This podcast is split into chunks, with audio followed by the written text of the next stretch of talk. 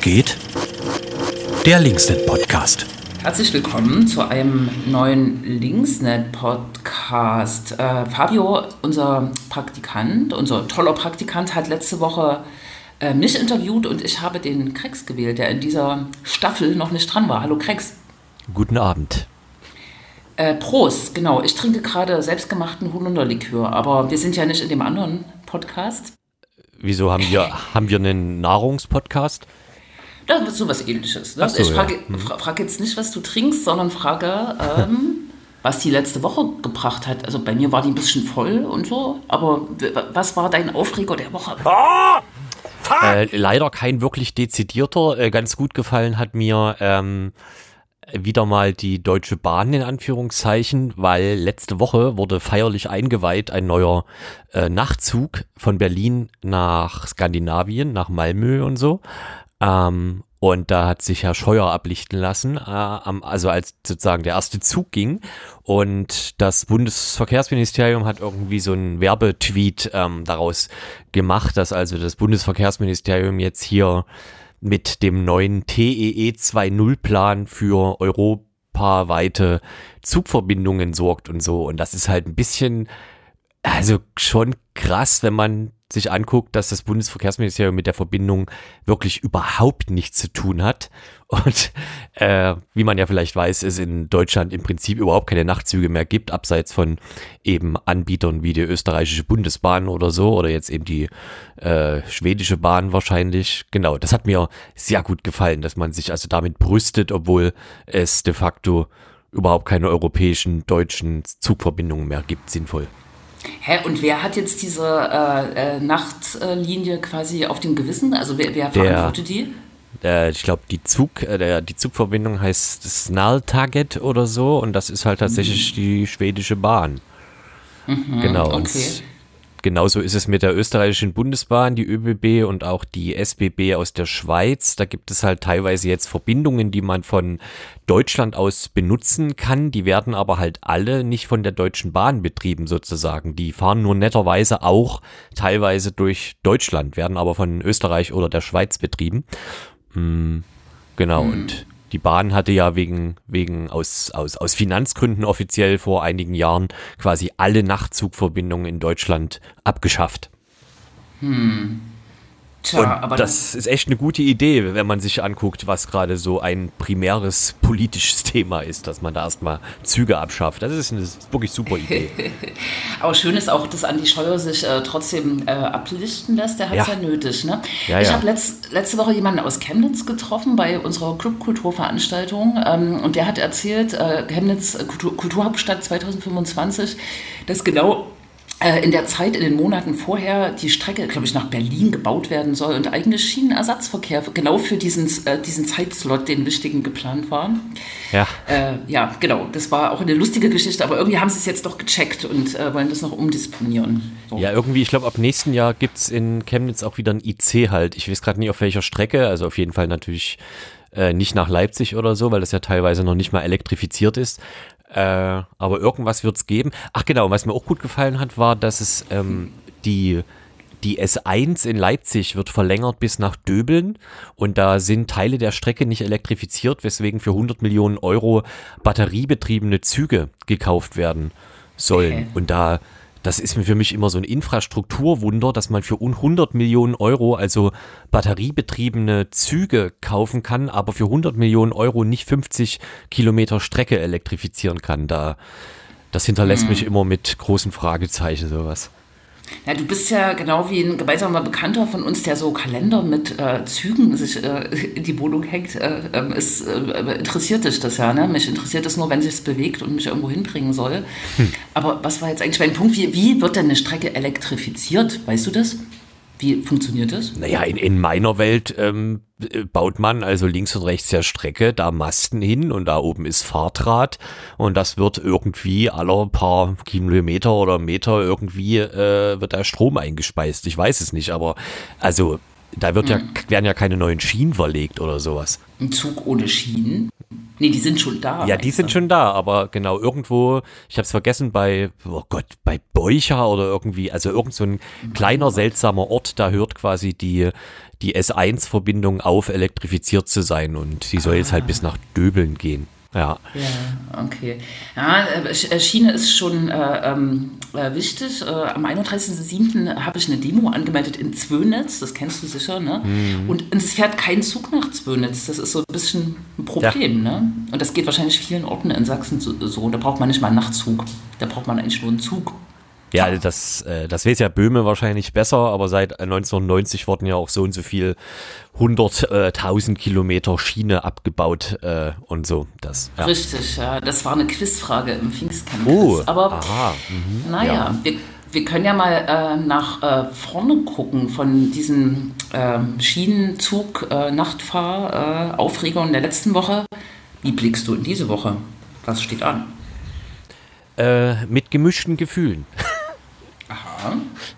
Äh, nö, ja, keine Ahnung. Ähm, es gibt gerade offensichtlich ein, äh, so eine gewisse Interesse oder Bewegung daran, da ja Corona bedingt in letzter Zeit viele Leute sich nicht äh, in Büros begeben haben, wie zum Beispiel das Linkset oder das Interim, wo ja immer Ausstellungen rumhängen. Da wollen jetzt gerade alle, dass man da so Videoführungen äh, macht, aber wenn man sich das manchmal näher anguckt, ist gar nicht jede Ausstellung unbedingt so äh, naja, also so prädestiniert dafür, daraus ein Video zu machen. Das ist ähm, ja nicht immer ganz einfach.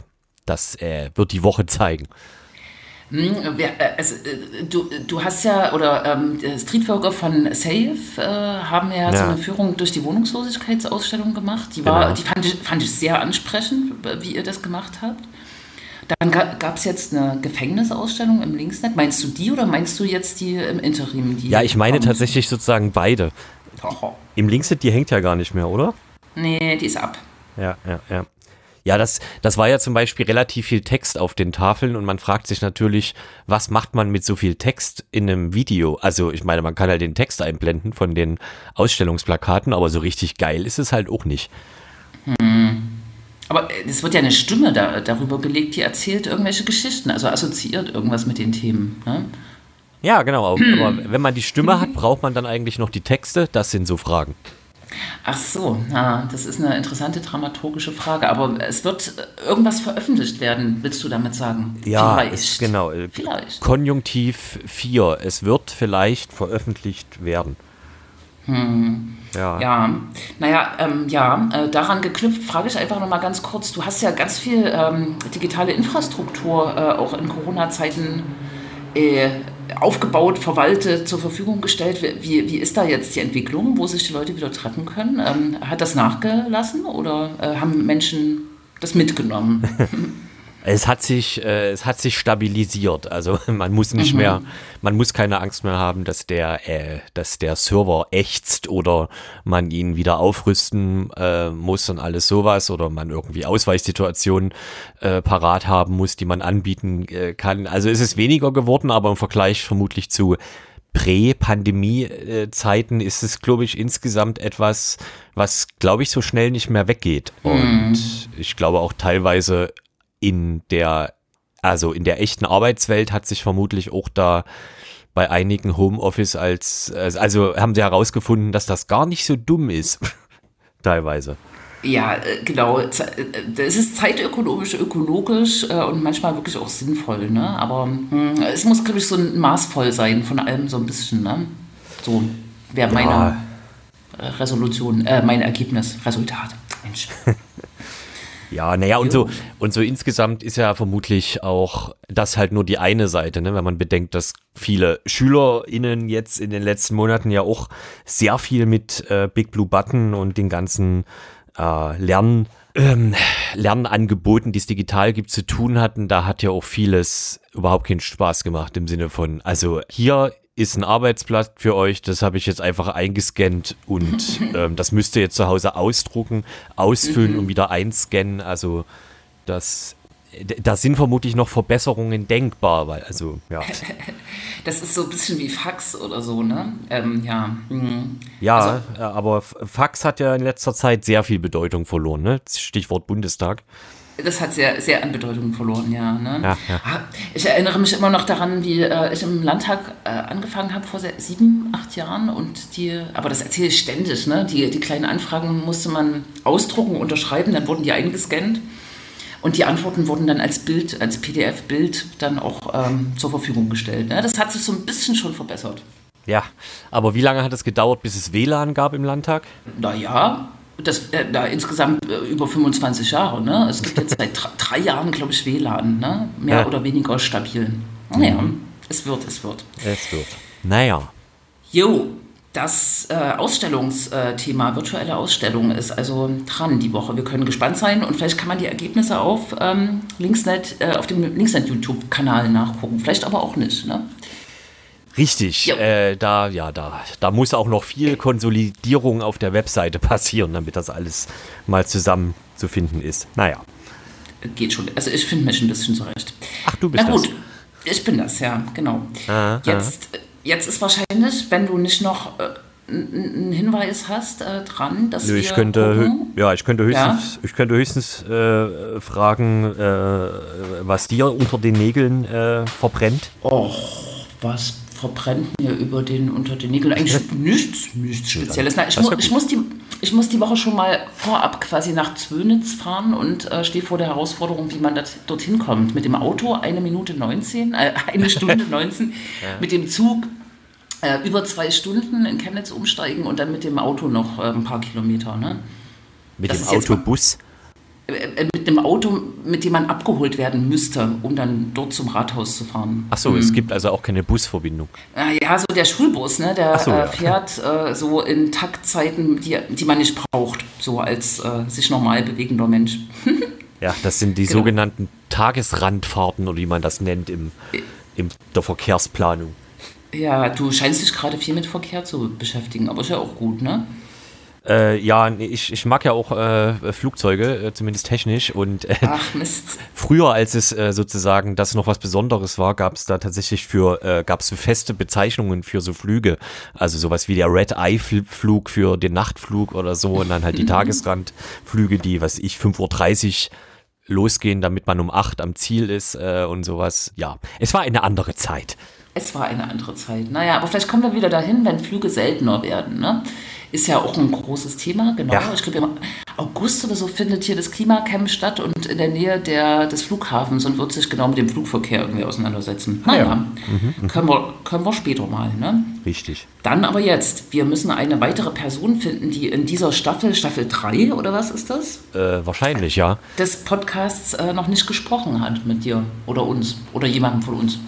Das ist korrekt. Ähm, und da, da also letztes Mal quasi Fabio als Praktikant moderierte, in Anführungszeichen, wir immer noch nicht wissen, ob wir jemals Johannes äh, vor ein Mikrofon äh, bekommen, der glaube ich schon dreimal nominiert wurde oder so, aber vielleicht auch nur zweimal, ich weiß es nicht mehr, äh, versuchen wir es, ob Jules Zeit findet am nächsten Montag, um in dieser Genau. Riege zu bleiben, im Reigen.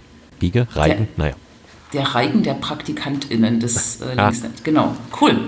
Dann machen wir das so und ich wünsche dir eine schöne Woche. Ebenso. Arrivederci. Danke.